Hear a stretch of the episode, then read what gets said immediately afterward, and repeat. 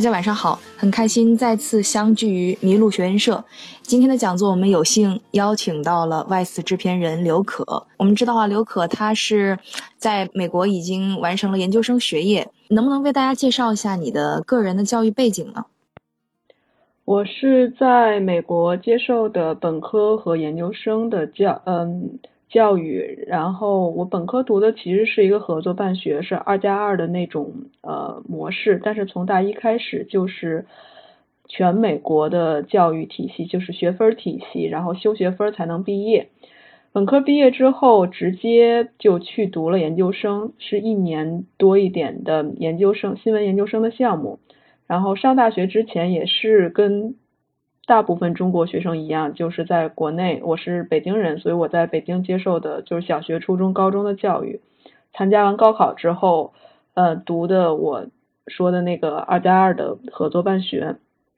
本科我读的是传播学的专业，就是比较偏理论。研究生呢，我读的是新闻与公共事业，它下属于也是呃也是属于传播学院的，但是是新闻分支。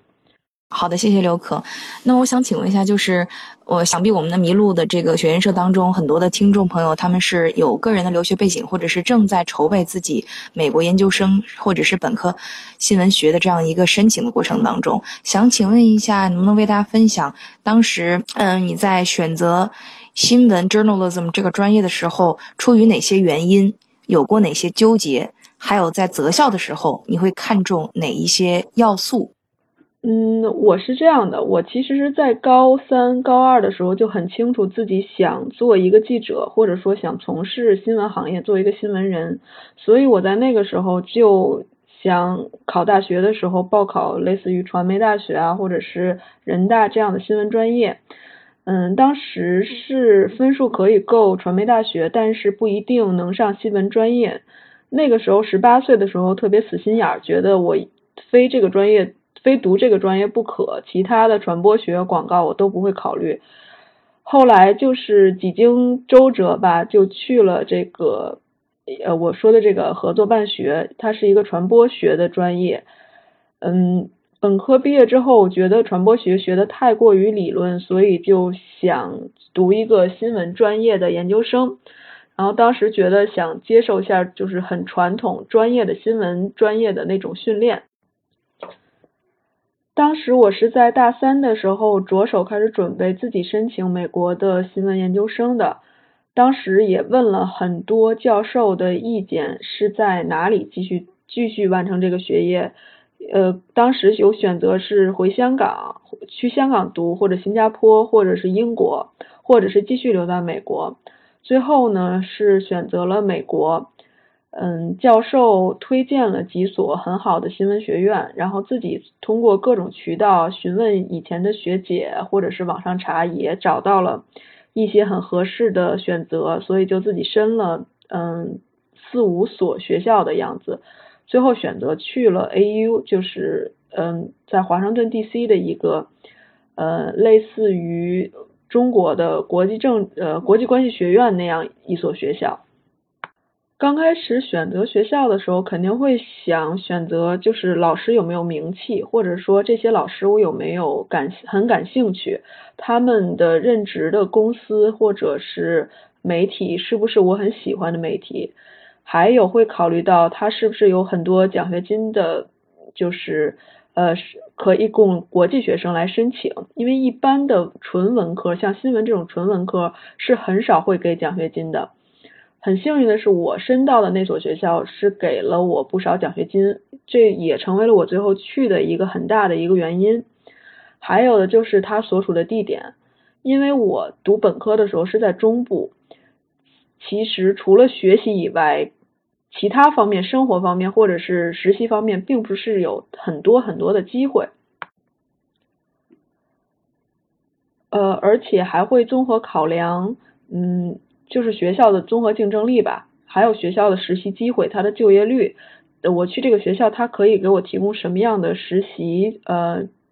途径？还有就是那些老师、那些教授有什么样的资源能提供给学生？他这个学校的国际生占比比例有多少？嗯，它的多样性是不是很大？他是不是有足够的经验去帮助国际生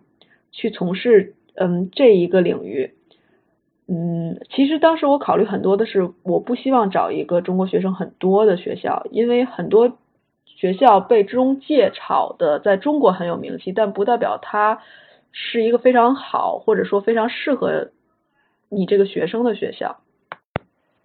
我来一个一个回答刚才主持人的问题。嗯，他问到这个与其他美国新闻学相呃学名校相比。其实是这样的，如果你真的是想去申请美国的新闻研究生的话，你会发现美国并没有一个新闻研究生学院的排名，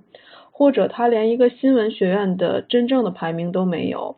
它可能最细化的会到传播学院的排名，但是这也是不分本科和硕士的。所以那些你可参考的市面上的排名，不管是美国机构提供的，还是美国杂志评选出来的，都非常非常的少。所以很多时候要靠你信任的教授口口相传，或者是业内人士去跟你说到底是哪个学校好，或者是你去观察那些名记者或者是名新闻人，他们都从哪些学校来毕业的。当时呢，AU 就是 American University，它翻译成中文可以翻译成美国大学，也可以翻译成美利坚大学，就是名字会非常的让人觉得呃疑惑或者不可思议。这个学校呢？在我念书的时候，在中国是没有什么名气的。它在美国的综排也只是常年趋于百分之七十，呃，美国的综排就是 US News 给出的排名，常年是百分是七十，第七十名的位置。嗯，这个指的是它这个学校的综合实力，或者说指呃，或者说尤其是针对它的本科的综合实力。所以其实对于选择一个专业来说，并不具有太多的参考价值。只是被国内中介炒的这个排名是变得非常的让中国人觉得它是非常有意义的一个东西，但其实美国人并不是很看重这个这个排名。明白，其实我们看到刘可的这个留学经历，它是有一个国内和国外衔接这样一个起承转合、承上启下的这样一个过程，所以我相信我们在刘可身上也可以感受到从国内转到国外这样的一个呃区别，而且相信他的这样融合的经历能够更给我们带来更多的启示。那么我第二个问题就是，能不能为大家稍微介绍一下你在美国留学新闻学留学的这样的一个过程当中，你所在的这个 program 的课堂氛围、课程设置？还有你身边同学的背景和总体的学习氛围是怎样的呢？呃，我所在的这个项目是就是新闻唯一一个新闻与新闻相关的全职的项目，它它的设置跟美国大多数的新闻研究生项目差不多，基本上美国大呃的新闻研究生项目都是一年到一年半之间。只有像密苏里呃学呃大学的新闻学院，他们会有非常系统化，包括理论系统非常齐全的两年的项目，或者是一些 old school style 的学校项目会会把新闻项目嗯就是安排成两年，大多数的项目都是在一年和一年半之间，比如哥大，比如西北，比如呃 ASU Arizona State University 和我想想啊，还有一些其他威斯康辛啊一些学校，啊马里兰大学这些学校，课堂氛围可以说就是非常的 competitive，它的课程设置也非常的紧密紧凑，呃非常累，因为它只有一年的项目，最开始它会跟很多项很多新闻研究生项目一样，会有一个呃集训营，这个集训营主要是针对。呃，所有学生，有的学生他有新闻背景，但大多数学生是没有新闻背景的，所以他通过这个为期三周或者是三到四周的一个夏令营式的东西，嗯，去集训，去去给你提供一些新闻新闻，就是做新闻、学新闻的一些基本知识，比如说如何采编纸媒的如何采编，嗯，电视新闻如何去拍片子，如何去嗯拍一个 video package。然后就是还有一些数据新闻，类似于呃 coding 相关的知识也要学习，然后会根据你所选择的方向再进行深入的学习。我们学校的方向有三个，一个叫调查性新闻，一个是国际新闻，一个是广播电视新闻。最开始我选择的方向呢是调查性新闻，我学了半年之后，我又转成了广播电视新闻，因为当时我觉得。呃，作为一个中国人，如果想回国工作的话，或者说即使是留在美国，学调查性新闻的出路并不多。我认识的学新闻的人，中国人更多的去选择了做，要么是广播电视新闻，要么是数据化相关的新闻方向。但是我们学校并没有一个数据化，就是专门为数据化开辟一个一个方向。所以后来我转成了广播电视新闻的这个方向，然后同学背景是这样的，我们学校的同学背景其实在我那一届都非常的强悍，他的平均年龄是在那个时候我才二十二、二十三，而我们同学的同平均年龄已经是在二十七八的样子了，然后。我们我最开始记得是有二十多个学生，分别来自于十五个国家，嗯，有有就是很多是多数就是很多是混血，他可能是菲律菲律宾裔的美国人，可能是呃英国裔的美国人等等，然后其中有一个我很好的朋友，他是意大利人。然后他是一个 Fulbrighter，就是福布莱特奖，是每年由政府和各美国各就是各个高校呃选出来的那个国家的优秀人才来推推荐到某一些项目里面。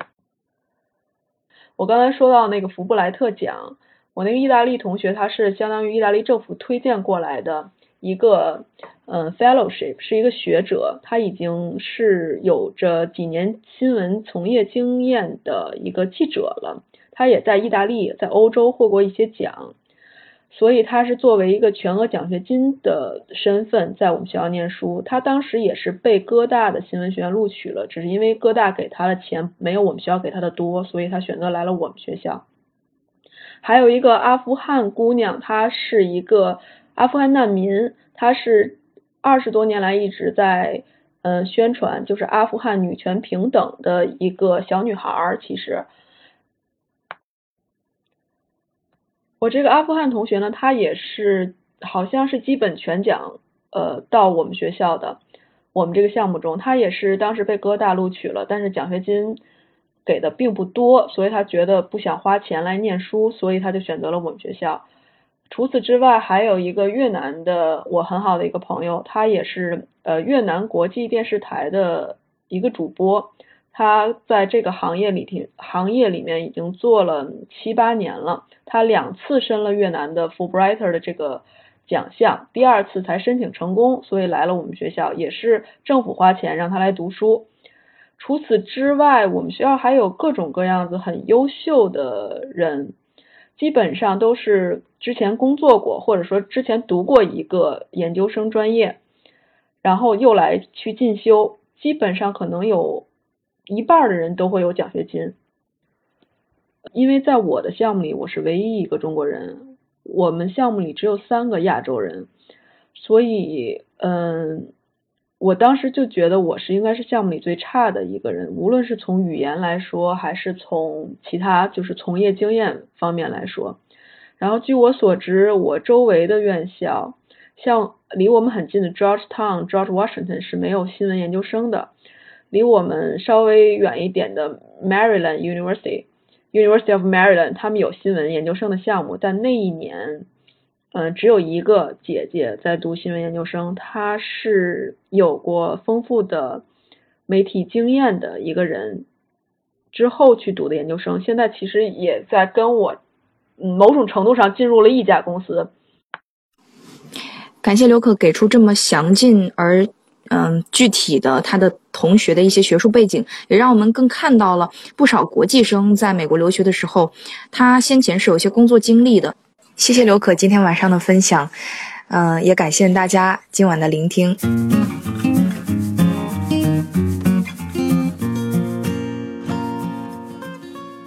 迷路，